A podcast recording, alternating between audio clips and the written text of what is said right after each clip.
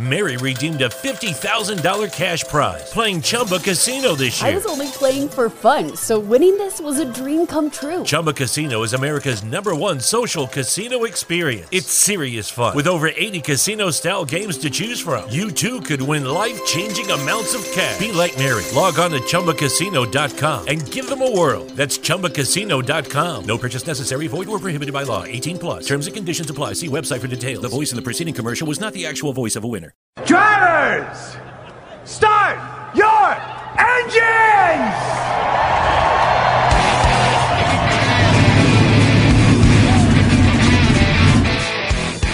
Hit the pace car!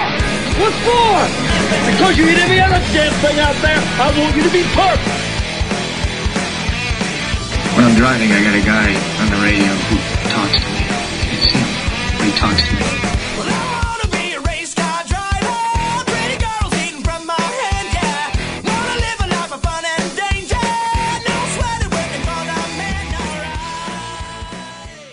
Good evening, race fans. Welcome to the Hoobazoo Radio Network and welcome to the Drafting the Show program.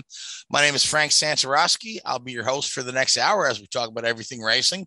Joining me in the studio, I've got Luis Torres, Richard Union, and Joey Joey Barnes. How you guys doing? Good, thank you. It's going right. quite stellar. Let's see how this thing goes. Okay, let's see how this thing goes. And uh, Joey, welcome. Uh, Joey, our occasional uh, occasional guest. That uh, we love to have you here. And Joey, you're big IndyCar guy. So uh, let's start off with the IndyCar race um, down at uh, Barber, uh, one of uh, one of my favorite tracks. Although eh, you know some some fans are. Uh, you know, up in the air about whether the racing is boring or not. I thought it was pretty darn good myself. We saw Pato O'Ward uh, with the win after Rinus VeeKay had quite a good day. Uh, quite a good day in qualifying. Took the pole, led the early portion of the race, but uh, it was the in laps and out laps on a pit stop sequence that really killed him. He was leapfrogged by both Palou and um, O'Ward. Uh, he still uh, wound up with a podium on the day, but um, you know, with his win, O'Ward gets himself in the um, in the mix there. Palou goes to the championship lead um, as being the most consistent, and Newgarden drops out of the lead all the way down to, I believe, third in the championship now, uh, just based on just a really kind of nondescript weekend out of um, out of Newgarden, which uh, which was surprising because he was one of the favorites going in here, having won his first race here and and uh, having uh, uh won here at least on one other occasion. So uh, I mean, all in all, I enjoyed the race. But Joey, let's uh, let's uh, let's go ahead and break down this race here from um, Barber Motorsports Park in Alabama. Yeah, there's a lot to unpack with this race. Um, I, I guess first on to kind of touch on a few things, uh, just to kind of get this thing rolling here is, you know, you, you look at the track itself. I mean, the the racing ribbon for it's about 45 feet wide, uh, 2.3 mile track, what 17 corners. Uh, not there's a lot of options for passing uh, if you can create them, but obviously you've got to be pretty brave to want to go side by side. But I thought for this race in particular, it was more racy than I've seen it in quite a while. Um, there was kind of a, it was the same 2021 entire compound, just a slightly different construction that was brought to this track. Um, something they wanted to, that wasn't going to quite fall off as much and I thought it was pretty good. I mean, obviously the the top five uh, for quite a while was a little bit of a boring show, uh, but you know, props to NBC for helping cover some of the strategies that were going on uh, within the race. Made it fun. Did a whole lot of camera movement to some of the stuff that was happening in the middle of the field, uh, which was it got pretty spicy. But uh, you know, you look at you look at this race and you talk about Josef Newgarden, who couldn't have had a more miserable Friday um, and obviously struggled a little bit on Saturday. But on Sunday, it looked like between him and Colton Herta and Marcus Ericsson, they were they ended up pitting a little bit early uh, on the 90 lap race. They ended up, you know, supposed to be a you could make it on two stops. Some guys were trying to push the envelope with the with the Reds and see if they can get three in and make up the lap time difference. And you know, you look at it and it's like Colton Herta, Josef Newgarden, and Marcus Ericsson were on the three stopper. It was going well. And then on lap 32, while Colton and Josef Newgarden were battling it out for what was ultimately the lead at the time, uh, on that strategy. Uh, goes off off course, and, and his great weekend was kind of ruined, but it also kind of ruined the race of Newgarden, Herta, and Ericsson. So I would have been very interested to see what would have happened if that would have played out without the incident, because I think that we could have seen an interesting merge with some of the strategies in play. I, I think you would have seen Herta, Newgarden, O'Ward, VeeKay, Palou uh, out on track just kind of battling it out for the for the top four, uh, honestly, because I, I feel like it would have been really cool to see who could be conservative there and who wasn't. Um, yeah, no, but, yeah, no doubt that that uh, that caution right then really negated the three stop strategy for those guys. Which yeah, and, uh, you know, which on a on a good day, you know, some people wonder why you would ever try a three stop tra- strategy because conventional wisdom tells you that uh, you know, you know, one less stop in the pits is going to equal less time, you know, or uh, you know, more time on the track. But you know, when you really kind of break it down, this was a question that was asked on social media. Someone was asking, you know, why why do people do a three, you know, three stop race? Well, I, I mean, simply put, so you never you're never trying to stretch the fuel, and you've got uh, less laps on the tires, particularly. You, you know if, if you need to really shorten up that stint on the reds if you're in a particular case where the reds uh, just just don't last like on some of the tracks. So, but uh, yeah, it was it was kind of a shame that we had that whole that whole group doing the three stop just um, you know put out of the mix and shuffled to the back where they stayed the rest of the day. Yeah, and you know, you look at this, and it's I, I, actually didn't mind the three stopper. Somebody had to go for it. I think more than anything, it gives you clean track. You know, if you're third, second, third, fourth, fifth, you're really kind of at the discretion of the leader's pace because clean air is so dominant that it's so and it's such a struggle to pass just by itself with the way that this car's aerodynamics are, let alone push to pass that becomes push to defend and, and everything, every other variable. So, you know, you looking at, I think Colton and Newgarden were somewhere between what seventh and 12th whenever they came to pit road um, during that, during that stint and you know you get a bunch of clean racetrack you can start clicking off some good lap times. I mean and, and you saw later in the race uh, whenever everything started to clear out you know you got Pato and, and Rinus that came to pit road um, and you know lap 61 i believe it was. I don't have the chart in front of me but they come to pit road and yeah they're fighting for their outlap and that's where O'Ward got VeeKay ultimately in turn five on the outlap but you look at Alex Palou like he was running fifth uh, right as pit stop sequences started. You know, Rossi goes to pit road. Whoever was fourth at the time, I think it was McLaughlin, goes to pit road. And then you look at at VeeKay and O'Ward, and on the in lap and out lap and the service on ro- on the pit road, you know, Palou made up 1.599 seconds of difference in combined time on those guys, which is how he came out second, which is another testament to clean racetrack, right? Everybody's going to fall off in front of you. And he somehow managed, and I don't know if he was on push to pass on his end lap or not. That's one stat I was curious about, but he was able to extend that middle stint 33 laps on fuel. And yeah, I don't want to go off on another weird deep tangent that I have a tendency to do on here, but like you start looking at where everybody's talking about Pato and everybody's talking about Colton and Formula One and, and that. And I've been on this tirade for a minute is the fact that how come nobody's looking at Alex Palou? I understand he's 25 and those other guys are 22 and Pato turns 23 on Friday. And it's like, oh, but there's there's two eight two two years up. But go look at Palou. He's got fewer starts, more podiums, more championships. And you could argue, at least in the case of of Colton Herta, that he's in comparable equipment. And I just don't know how nobody's sitting here talking about Alex Palou as being maybe that complete person that makes the jump well, from IndyCar to F1. Can I? And I think we, we talked about this a little bit on this show before, but and and I, I totally agree. But to counter what you're saying, I think you look at Palou and the um, typical ladder through to Formula One. He went through that ladder and not to be dis- failed, didn't do any good. You know, look at GP3, had two seasons in GP3, didn't come in the top 10. Had a couple of races in Formula 2, didn't really do much there. Then he was then he sort of went back to the uh, Formula 3 European Championship, didn't even win a race in that in 2018 when he was, you know, probably one of the most experienced drivers in the field.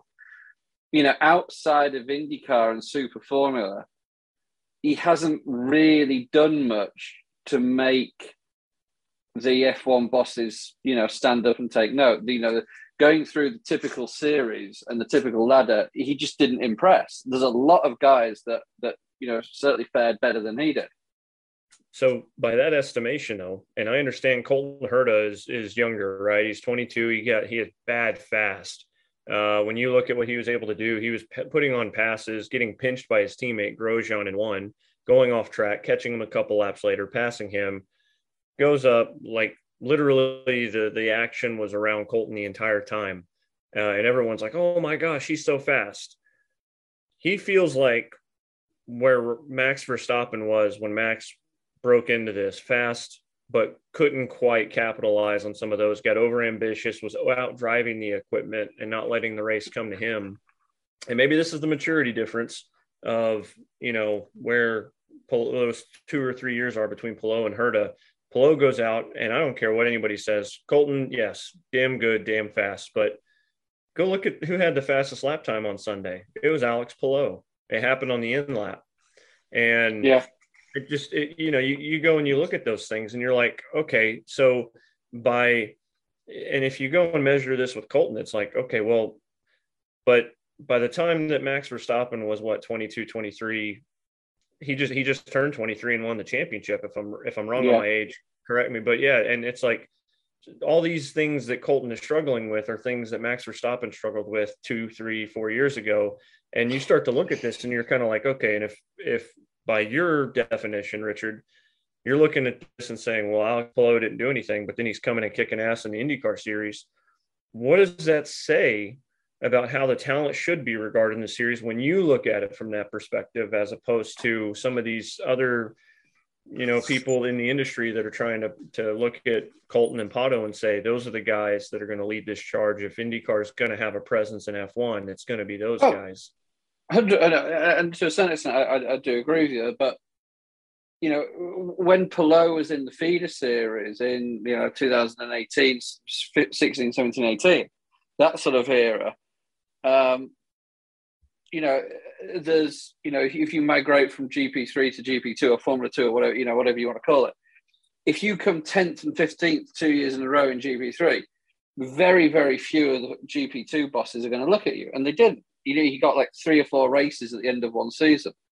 Um, and, you know, from the Formula One paddock, you've got maybe one, two, three rookies a year at most coming through when he was in those graduate classes, there was certainly a lot of drivers of a better standard that had dem- you know you can only demonstrate what you can demonstrate in those feeder sets.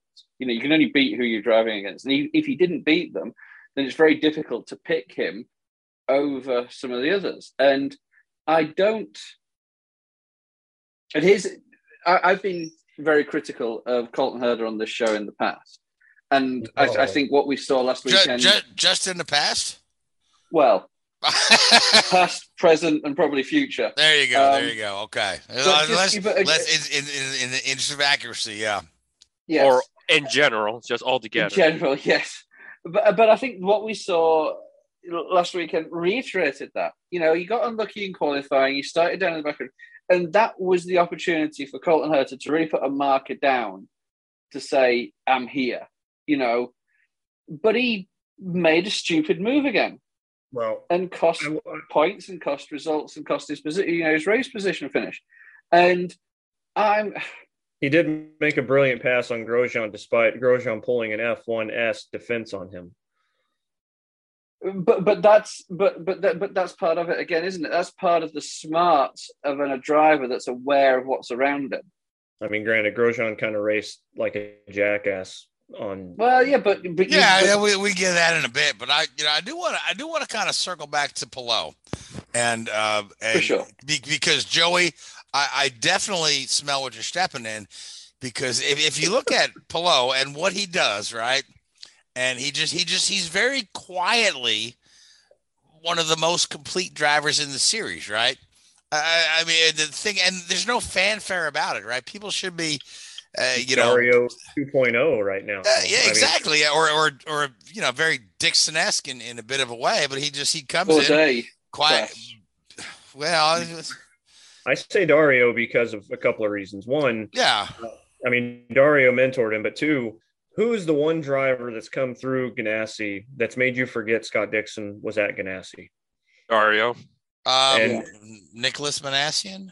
no, No, Nicholas Vanessa was before. I know, I know. I'm just, I'm just being Charlie Kimball. Charlie You know, Kimball. You- but you look at this and and look, Scott Dixon is as good as it gets, right? I mean, that right there is the pinnacle. It's the standard. He still is, in my opinion, the pinnacle and the standard. He's just been unlucky with qualifying. Now, you make your own luck on a lot of ways, and they're just missing it by just a fraction. Um, he's still every bit as good as what Palou's been able to dish out. It's just right now, whatever it is that that's happening within that organization, within what whatever Palou is tapped into, he's just not relented. And the fact that this guy, you know, wins the championship and then three races later, four races later, he's already leading the points to defend his crown. I mean, hell. I mean, right, very, very quietly leading the points. He, like I say, he hasn't made a bunch of headlines, hasn't done a bunch of splashy stuff. It is like, it, and, in four and- races. Uh, yeah, but, but but again, it's just like it, it reminds me. Of, you know, it took Dixon years to build a fan base because he just was so quietly just doing a, going about his job and doing it well. And I see the same thing in Palou. Uh, eh, you know, and I but I just see long term this guy really continuing just to do well because he he he he gets the most out of the car that he can. He doesn't try to push it past what the car can do and and and and brings it home and and will collect the points that he can get on any given day uh, where where where whereas Herta you know he's still he's got that little bit of a Gilles Villeneuve in him you know where he just wants to extract the most out of a shitty car and end up in a wall rather than than on a podium Well, let's. So- I want to. I want to throw something your way here, and, and this is for Richard and for for you too, Frank. all right my this is- man this is not necessarily anything I can. This is just my eyes and, and looking at this stuff and wondering what to make of it. Uh, you know, you look at Andretti Autosport and they they came to Barber, they tested right, and and they blew everybody out of the water at test. You get to you come here three weeks later to Barber, four weeks later, whatever it was, and you know Friday Colton Herta head and shoulders above the field, two tenths, if I remember correctly. Um, or maybe I'm thinking of VeeKay's qualifying lap. VeeKay's qualifying lap was definitely up like 1.9 or 0.19. Um, anyway, you look at Andretti though, and they owned it on Friday, except for DeFrancesco, all the drivers were in the top four. And you look at Saturday, and even though Rossi put it in the fence, just trying to extract too much, they repair it, they put a new, fresh back in in a new engine, and he goes out there and ends up being best of the Andretti bunch. And the only reason Colton wasn't part of the Fast Six is because Ericsson's off in qualifying and put out a red flag on his flying lap. Point that I'm trying to get though is Penske wasn't one of those groups. They struggled all day Friday. Suddenly, Saturday, somebody goes a different direction.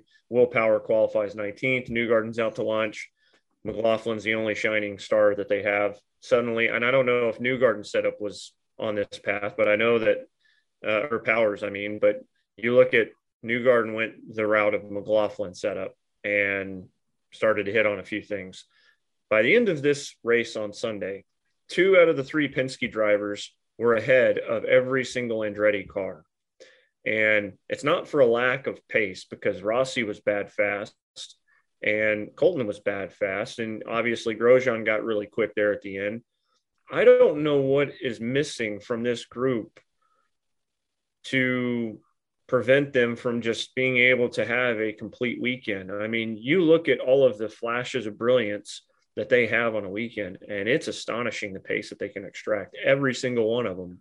And for whatever reason, there's not a way that they've been able to put it together. Now we're getting into the month of May. We're here. Indy's around the corner. They're always lightning quick there. They're always one to watch. It's a Honda package type of thing, although that might change this year. Who knows? We'll get into that later, I'm sure. But I just want to know what you guys kind of see because to me, I'm baffled at how a team can go and test and the team that doesn't test can suddenly just flip the script over a three day window. And I know it's Penske being Penske, but that's still a damn good team at Andretti Autosport.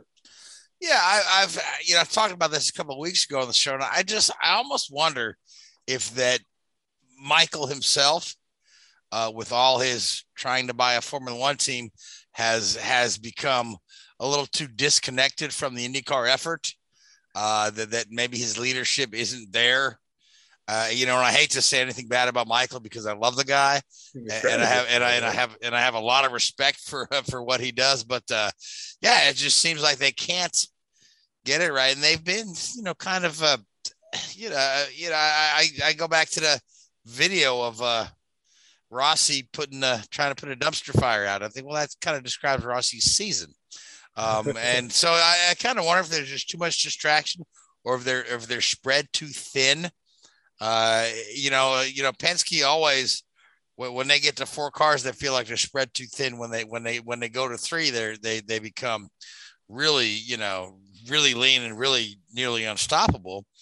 Uh, but but Andretti's consistently been four cars, you know, five and as many as six uh, when it comes to the 500. So I, I just wonder if they need to think about leaning down the organization and and just getting that focus on uh, uh, you know, just because uh, right now you got uh, Hurt is the only one that's won a race for them in a couple of years.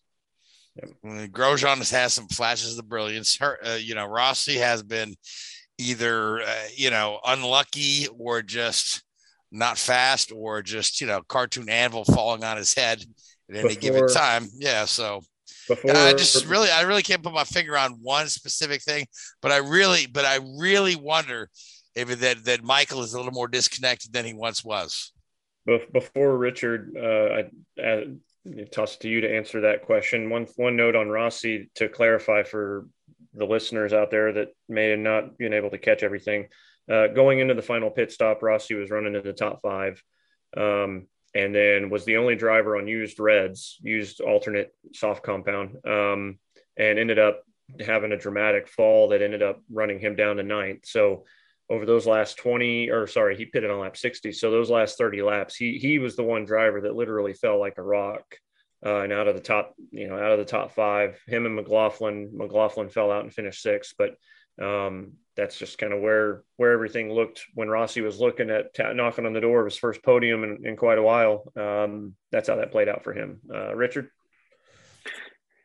Oh, it's difficult really to pinpoint. As you say, you know, you'd expect somebody that goes through the um, you know, the trouble of testing somewhere and being good in testing, and, and, and they like to to have that solid race. But sometimes you can go testing and it just leads you down the wrong path, uh, and potentially that's what's happened here. Um, I'd be surprised, but I think sometimes also it's the.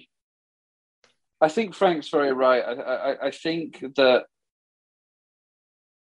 Andretti's lost its way due to external things around the team rather than just pure drive and performance. And I think that now I don't know the inner workings of Andretti, goodness me, none of us do. But I think it's telling in a way that um, what is, let, let me ask this question. My personal opinion, rightly or wrongly, is that the last 18 months, Andretti Autosport has become a mechanism or a vehicle or whatever you want to call it to get Colton Herta into Formula One, pure and simple. And you do that by winning races. And at some races, he has been phenomenally fast and dominant and, and very, very impressive. But is that to the detriment of the rest of the team? You know, is Michael Andretti's focus shifting away onto other projects? And, you know, the, the buying Sauber last year, the um, you know, supposedly you know, looking to have the funding to enter his own team. You know, geez, that's not an easy job, and to be shuffling that with an IndyCar team, a Formula E team, um, you know, all the other series has got involved. I, I think he's got too much on. I, I, I genuinely do, and and I think that the you know, maybe there's no direction and no leadership there. Now, Michael Andretti himself is not going to make setup calls and not going to make all these decisions, but it could well be that the, the, the, the big players in his team who are influential in the IndyCar team are they're the ones that are being spread. Um, you know, I, I think that these teams aren't run by one person. So I, I don't think you can look at Michael Andretti as an individual to to to sort of be the the the, the messiah sort of thing and the or the Pied Piper in terms of leading it. But it's that second level of management um, to see what happens there. And you know, you see it a little bit. You know, I, I don't know who that would be at Andretti, but you know, you, you look at in you know the Penske world, you know, uh, um, a Tim Cindric or Ganassi, I think it's Mike Hull, isn't it? Who, you know, those sort of people. You know, where's that person in Andretti? That that's the real person that does the day to day work. That right, right. Is, but even, but even so, you bring up Penske, but if you look at, you know, Penske's having a fine season this year, having leaned down to three cars, but you know, in the since Roger bought the Speedway and kind of became hands off on a team, they they initially struggled until they kind of got more comfortable in the, the business model without Roger there, uh, hands on on a day to day basis. Yeah. And well, I wonder, and I wonder if, yeah, and, I, and I wonder if that's you know kind of similar to what's going on with Andretti, that, that Michael no, Michael was more hands on, and, and it's it's a matter of those other guys stepping up. But to the same extent, I, I don't buy that directly. I don't think I, I think people get lost by this. You know, I'll tell you from my experiences of working for teams like Williams. You know, Frank Williams didn't lead the engineering meetings and decide on car setups. Richard Childress didn't. Well, maybe he did at times. Didn't lead too heavily on how to, you know, set up a car. Um, I, I, don't think it's the, the, the top people that are the issue. I think it's the second rung. Yeah, those are the people. The the the, the more what I would call the competition director, the technical director, the um, you know, that sort of level of personnel that may be being spread too thin. Um, but you see, with Penske, there was a natural progression. You know, Roger buys the speedway, buys the sport, basically, and you know, pretty quickly that's going to settle down, and there's going to be an end result. He's bought it; it's operating at a profit. He's expanding it. He's got whatever he wants to get in place on Andretti, I don't know where that goes because what happens if, you know, at what point do they say, okay, Colton Herta isn't going to get a Formula One draft? Which I'll tell you now, I don't think he is. Um, you know, where does that lead her? You know, where does that leave Andretti? What's the purpose of Andretti's IndyCar project right now? I don't think it's to win win races and win championships and build up the team with their four drivers. I think it's solely faced, it's solely focused on getting Colton Herta into Formula One, and I think it's a waste of time. I really do. I think the guy will get there if he's good enough. And at the moment, he's showing speed, but he's not showing the consistency which is needed. And I, that's where I think they're going wrong. I don't necessarily buy that the whole purpose of the team is to get hurt into Formula One, but yeah, that is definitely a. Uh, but every uh, week, uh, go yeah. Every, well, that's what the media talks about. And that well, that's yeah. That's you know what I mean? That's yeah. what the hell am I, Frank? yeah, yeah, yeah. It's like you have all these people talking about it, but also to chime in, also as far as performance, we talk about all of that, but also it boils down to the competitors level what they do with it. And we talked about numerous times with Herta when it comes to pressure, he's yet to craft the pressure. That's the biggest thing. He try to go fast, try to regain, gain as much as possible. And you saw with there, same with to some extent Grosjean where he drove over his head this weekend. It's that. Well, go on. Let's uh yeah, let's talk about Grosjean and the the well, Graham the Graham Rahal thing. Yeah, because that's one, uh. One, I got one bow to put on this Herta thing. All right. I think number one though, we we I know we're talking about Palou, we're talking about Herta and Pato and all this, and like you, Richard, clearly, uh, you don't necessarily think that everything's there for him to to get to Formula One because there needs to be more consistency to match the pace and and just a complete more complete drives, maybe even a yeah. ch- championship for crying out loud. But I look at this and also say this: Alex Palou didn't do a whole lot in junior formula, but he's doing a lot now, and he's outrunning guys that were in Formula One that are revered. Uh, you know, Grosjean's pace in F1, although he was a little bit of a wrecker, uh, let's be real. Uh, but the pace that he could extract from a car was still really good. And he has the tools to know how to develop a team properly based on what you saw with Haas uh, those years. Obviously, did some solid stuff with Lotus. The fact that you've got guys that are outrunning the Marcus Ericssons, the who who clearly is showing more now than he did then, makes you wonder if he was in a better mid tier team, what he could have done. Um, you know, would he have had a Nick Heidfeld type career per se? But you look at this Yeah. type of stuff, and I think that it's all boiling down to the fact that we're starting to see talent on a more level playing field here. And that's why I think you could see guys like Colton Pato and even Palou if if the right opportunity presented itself by the end of this year. Uh, I think after this year, if there's not an opportunity there, it's not happening. But um, all in all, you know, you look at this and it's like, okay, Mary redeemed a $50,000 cash prize playing Chumba Casino this year. I was only playing for fun, so winning this was a dream come true. Chumba Casino is America's number one social casino experience. It's serious fun. With over 80 casino style games to choose from, you too could win life changing amounts of cash. Be like Mary. Log on to chumbacasino.com and give them a whirl. That's chumbacasino.com. No purchase necessary, void or prohibited by law. 18 plus. Terms and conditions apply. See website for details. The voice in the preceding commercial was not the actual voice of a winner. Mary redeemed a $50,000 cash prize playing Chumba Casino this year. I was only playing for fun, so winning this was a dream come true. Chumba Casino is America's number one social casino experience. It's serious fun. With over 80 casino style games to choose from, you too could win life changing amounts of cash. Be like Mary. Log on to chumbacasino.com and give them a whirl. That's chumbacasino.com. No purchase necessary, void or prohibited by law. 18 plus. Terms and conditions apply. See website for details. The voice in the preceding commercial was not the actual voice of a winner. Their level. I, I see a scenario where it's, this can happen because even though Colton's not finishing races, people can people who want an American in this sport, and Liberty's going to push for one. And and obviously, if it doesn't happen with Andretti, we could see it happen with Zak Brown's McLaren team replacing Danny Ric. Uh, you know, which obviously would be an interesting scenario with how this develops with the contract with Pato. That's the part that I'm curious about. But all this spider webs to the fact that no matter how you try to cut this, there's going to be an effort, and there already is an effort made to put an American on the F1 grid. And I think it's just strictly who's that going to be? I don't necessarily even think it's who, which IndyCar guy, because I think there could be a couple over this next few years. But which American is it going to be? Is it going to be Colton Herta, or do we start looking at Kyle Kirkwood because we've been hearing this hype even with Road to Indy stuff to the point that Will Buxton's talking about him before he even turned a lap in an Indy car. And uh, you know that part I think is what's going to be driving this narrative uh, more so than what the results end up being, if that makes sense. Yeah, certainly. Can I, can I give you one? uh, Sorry, sorry to very quickly. And this sort of loops back to something we were talking about a few minutes ago, uh, five minutes ago here. You know, to a certain extent, trying. It's very difficult to compare Max Verstappen to Colton Herta at the age that they're in. You know, but similar age groups and similar mindsets and and uh, you know, you sort of wonder kid sort of mentality. And I've just, while we've been talking here, looked at some numbers.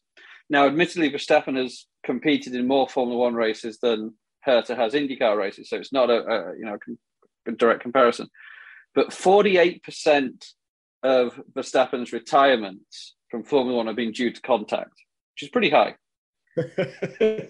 what percentage of Herta's retirements have been due to contact? I wouldn't have the slightest right now.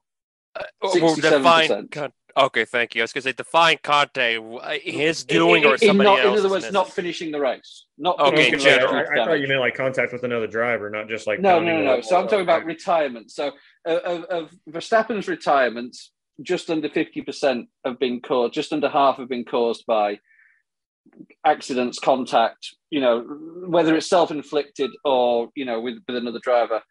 From Herta's perspective, over two or two thirds of his retirements have been caused by contact, accidents, collisions, whatever you want to call it. That's a hell Um, of a stat.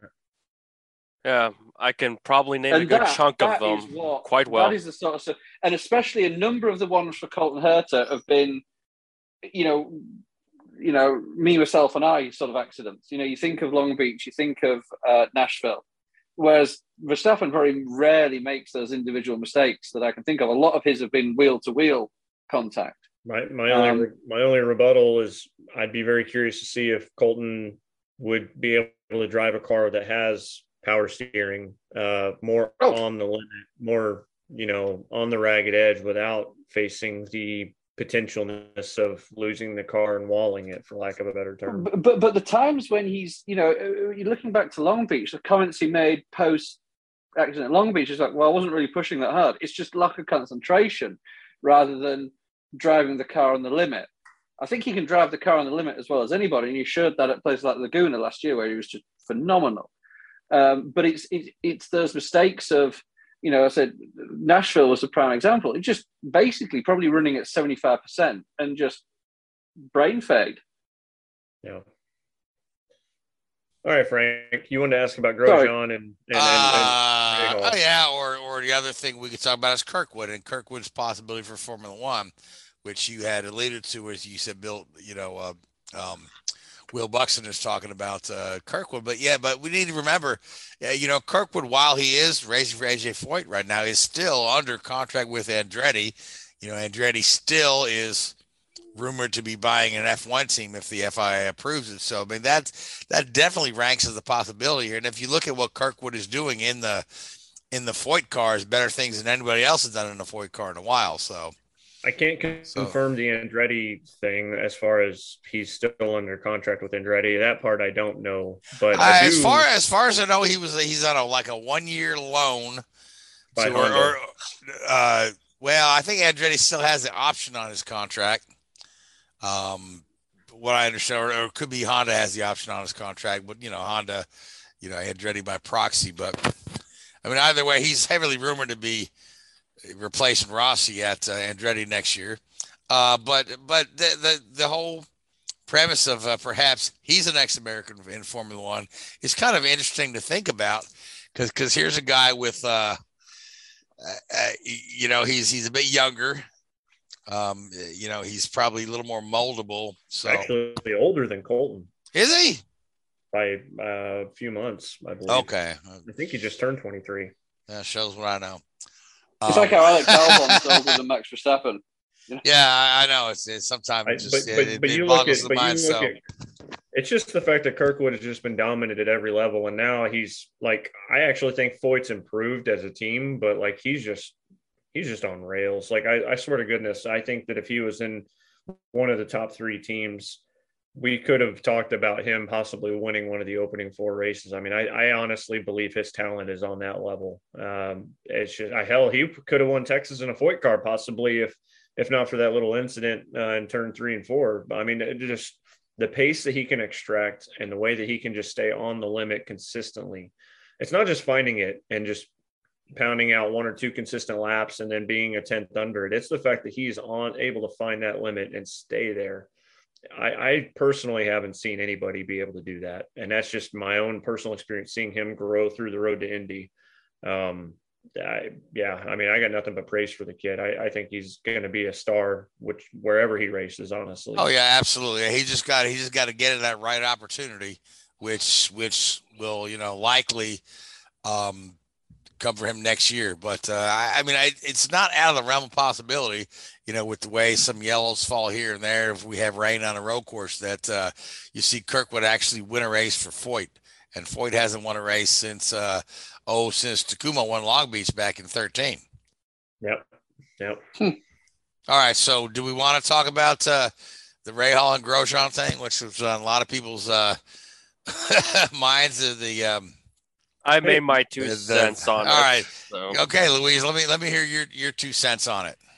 basically the fact that he's just knocking the doors twice is like it's, it's late in the race but wasn't really necessary to door bang on an open wheel we know we know how he was in f1 but for indycar it's like you got to chill because Rahal made a good point about the penalties should he got one probably maybe for the second one but it's just was it a racing ordeal to some it may be to some it's not it's just one thing that stood out to me is when Rahal said he's been penalized for far less. The first thing that came in my mind, 2019 Long Beach, with that whole blocking fiasco where he was robbed of a strong result due to it.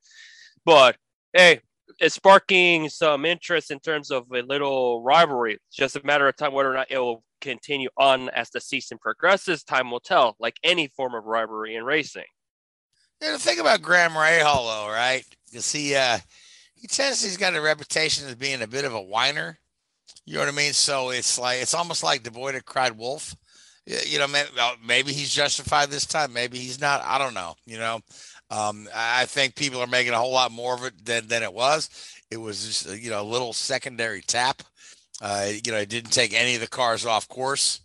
You know, it didn't, it didn't, you know, improve uh, Grosjean position much.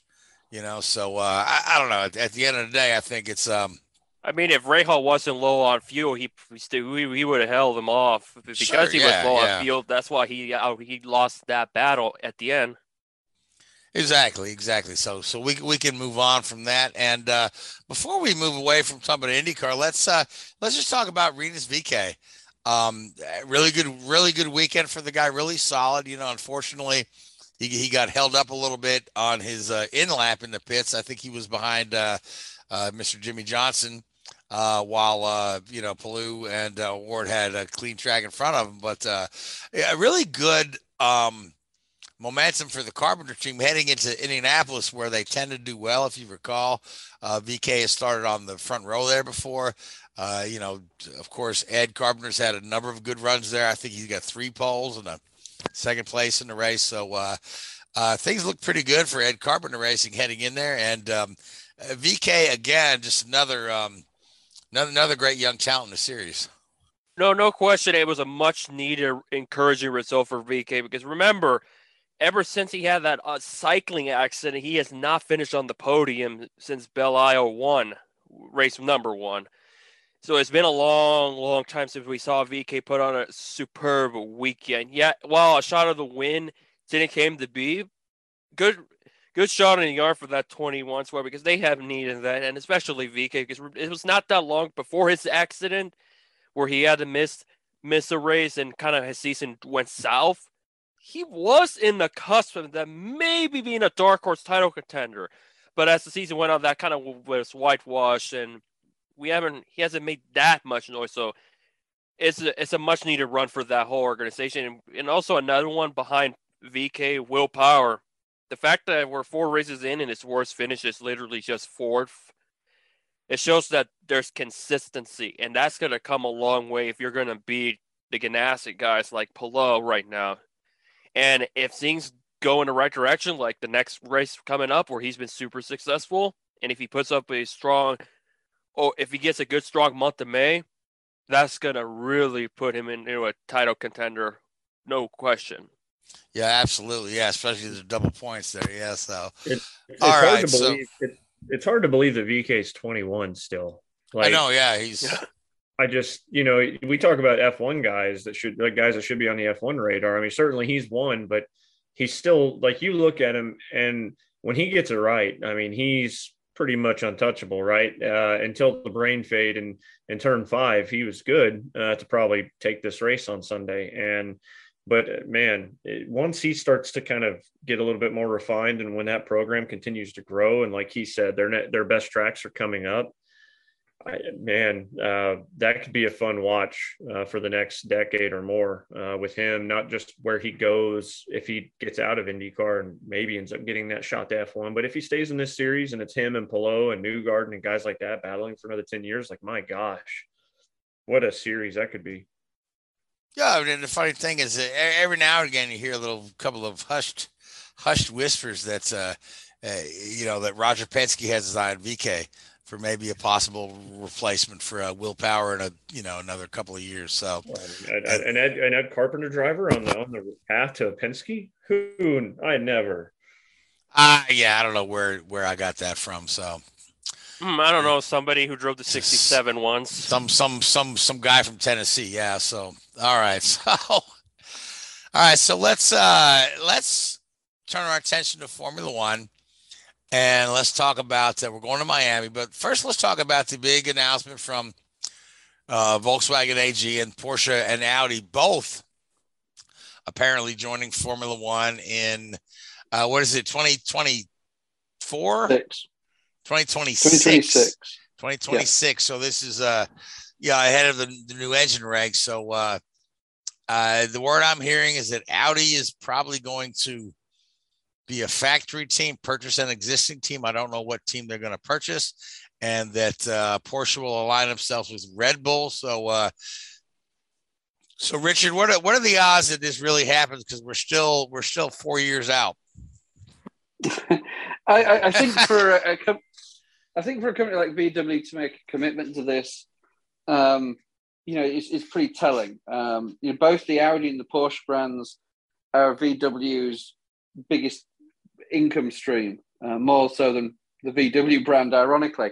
Um, and it makes sense. It, it, it it suits the image of the brand, doesn't it? You know, Audi go up against Mercedes. Uh, you know, Porsche goes up against Ferrari. You're really only missing BMW from the equation. We all know how, what happened there. Um, so it, yeah, I, I, think it'll happen.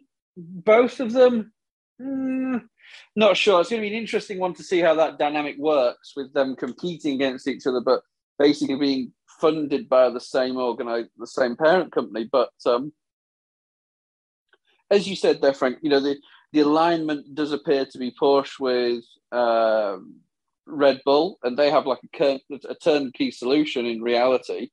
All it so then all it turns out for Red Bull is basically sponsorship, and you don't know really how much input Porsche will have directly because they'll just pay Red Bull to you know rebrand their cars as you know Porsche powered with probably keep the same staff, maybe put a bit more money in there, maybe invest a little bit more, but that's a pretty quick solution for Audi to go and uh, buy a team I mean, there's obviously two or three candidates. There's supposedly a lot of talk with McLaren in there.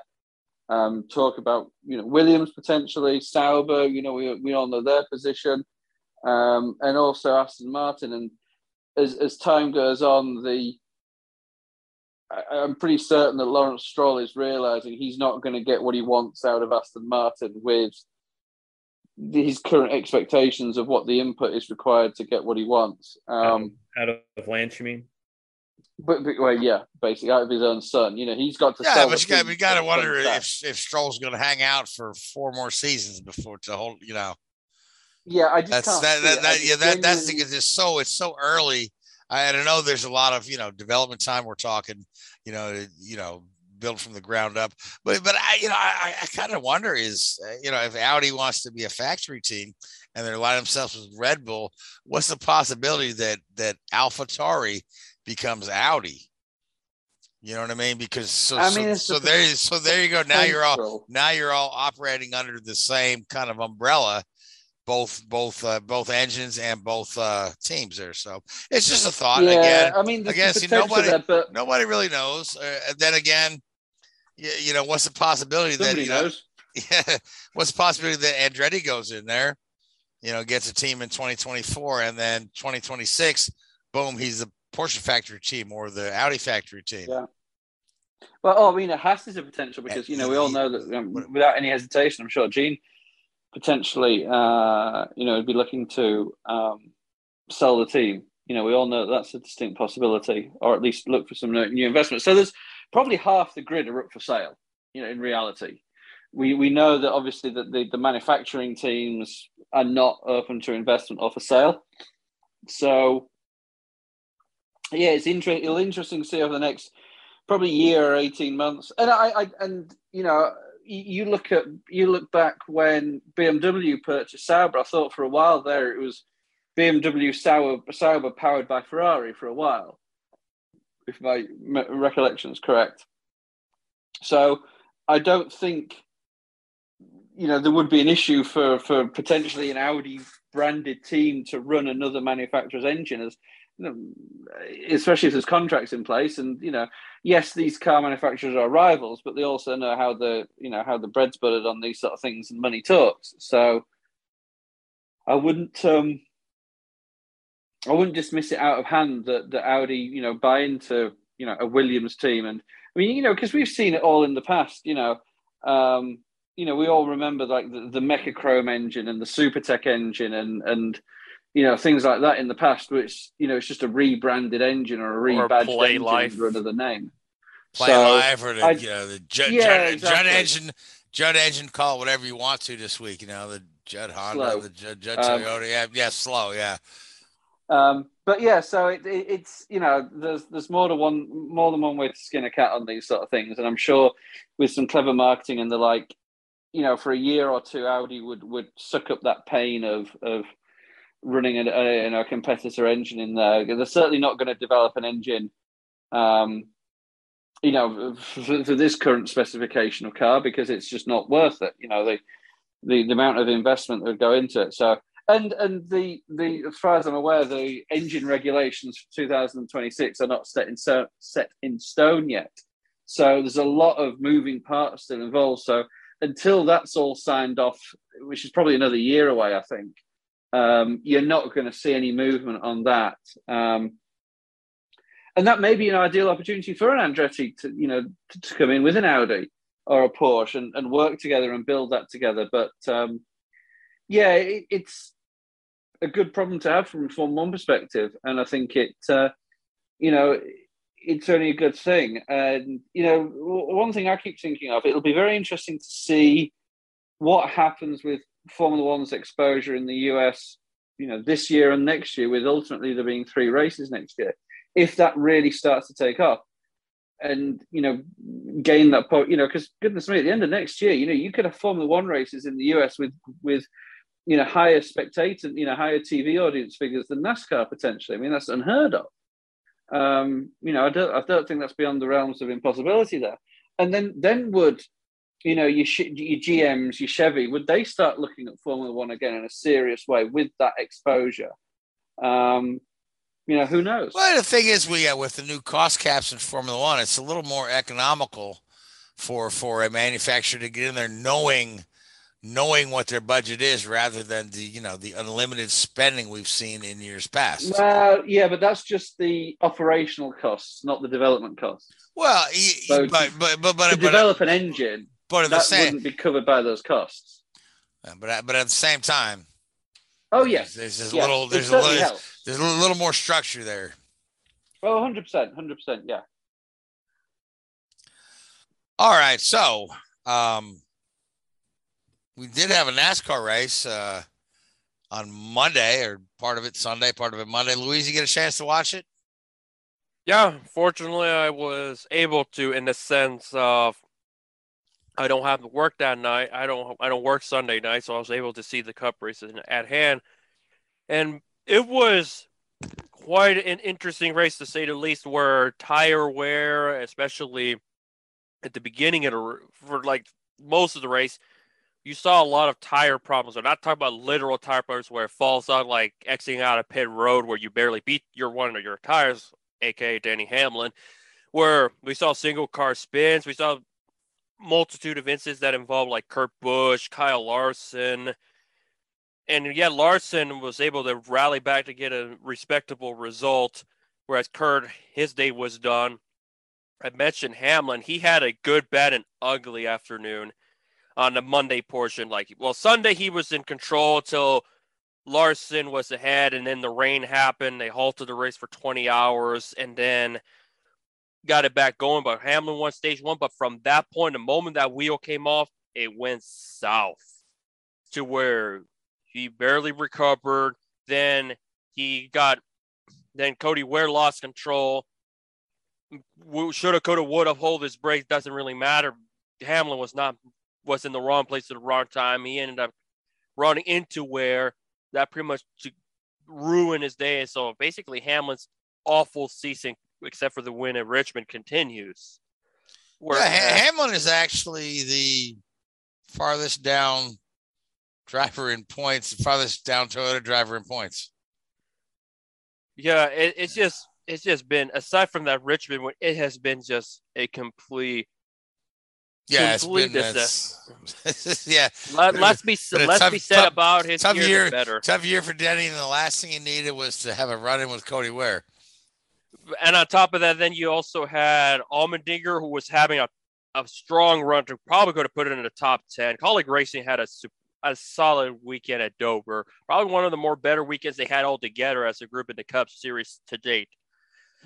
Then lost the wheel. Allmendinger was fuming, oh, was very mad about it. Now you have two teams with suspended crew chiefs while two of them came back this week. Like, Bubble Booty Park, Bootie Barker from Bubba Wallace camp and Brad Keselowski's They got their crew chiefs back, and in exchange, Denny Hamlin and, and the 16 teams crew chiefs are suspended till Gateway.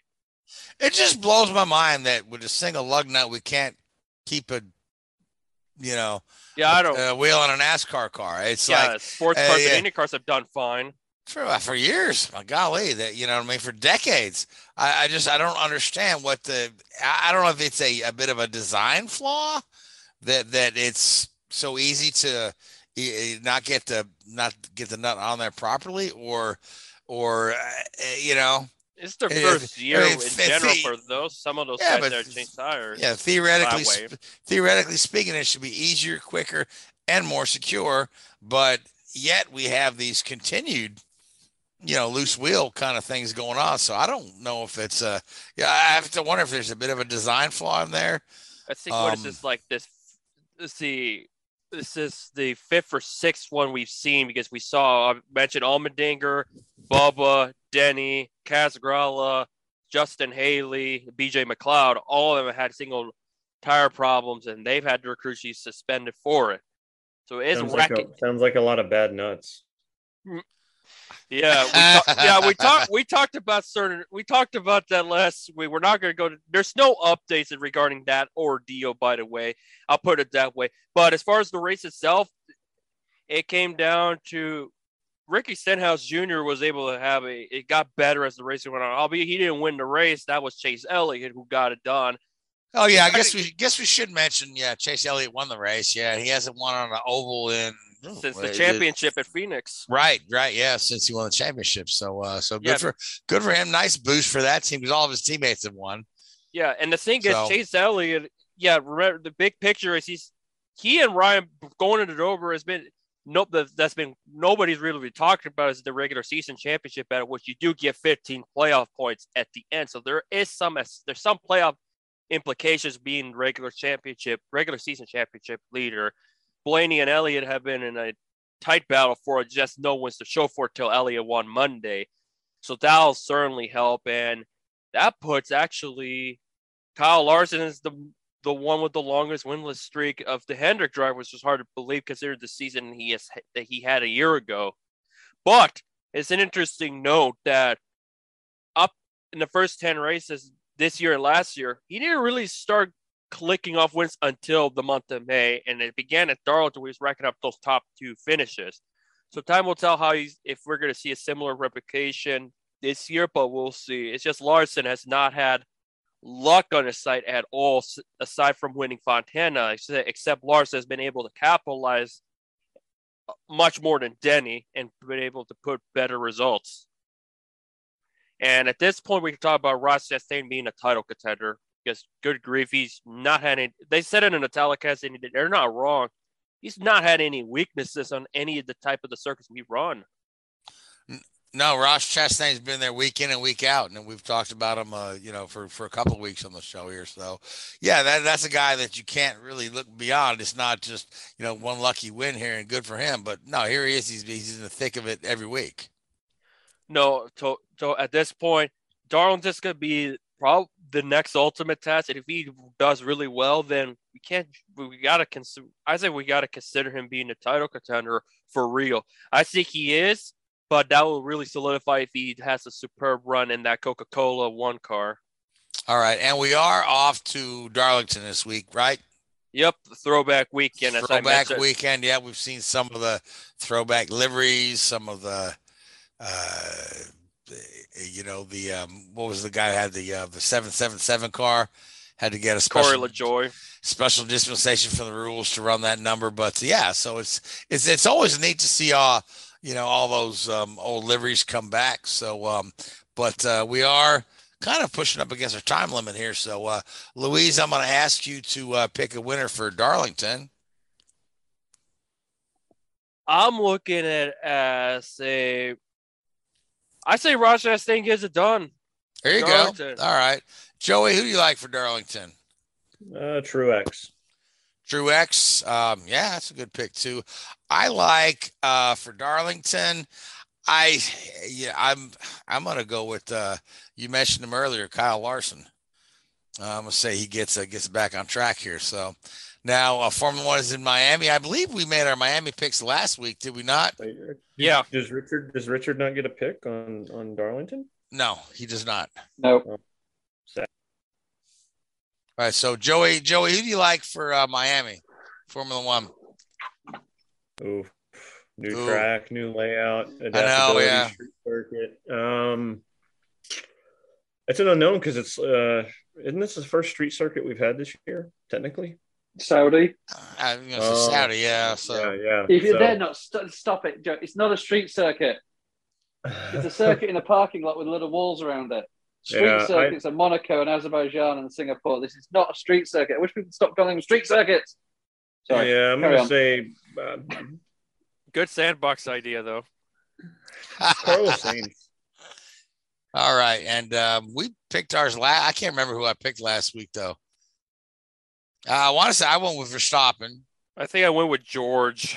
You did. You Okay. went. You went with George Russell and Rich. Remember who you picked? Leclerc. I don't know. I can't remember now. Ah, okay, well that, that's who you got now. So anyway, Yeah. so we are out of time. So I, then you know what? Uh, great show tonight, guys. I want to thank you, Joey, Louise, Richard.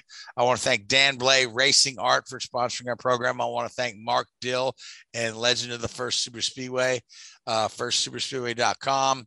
Uh, is where you can uh, buy that book, Dan Blay Racing Art. You can find him on Facebook. I want to thank the Hoobazoo Radio Network, iHeartRadio, Spreaker, Google Podcasts, and YouTube. But most of all, I want to thank you folks who listen to us every week. But until next week, good night.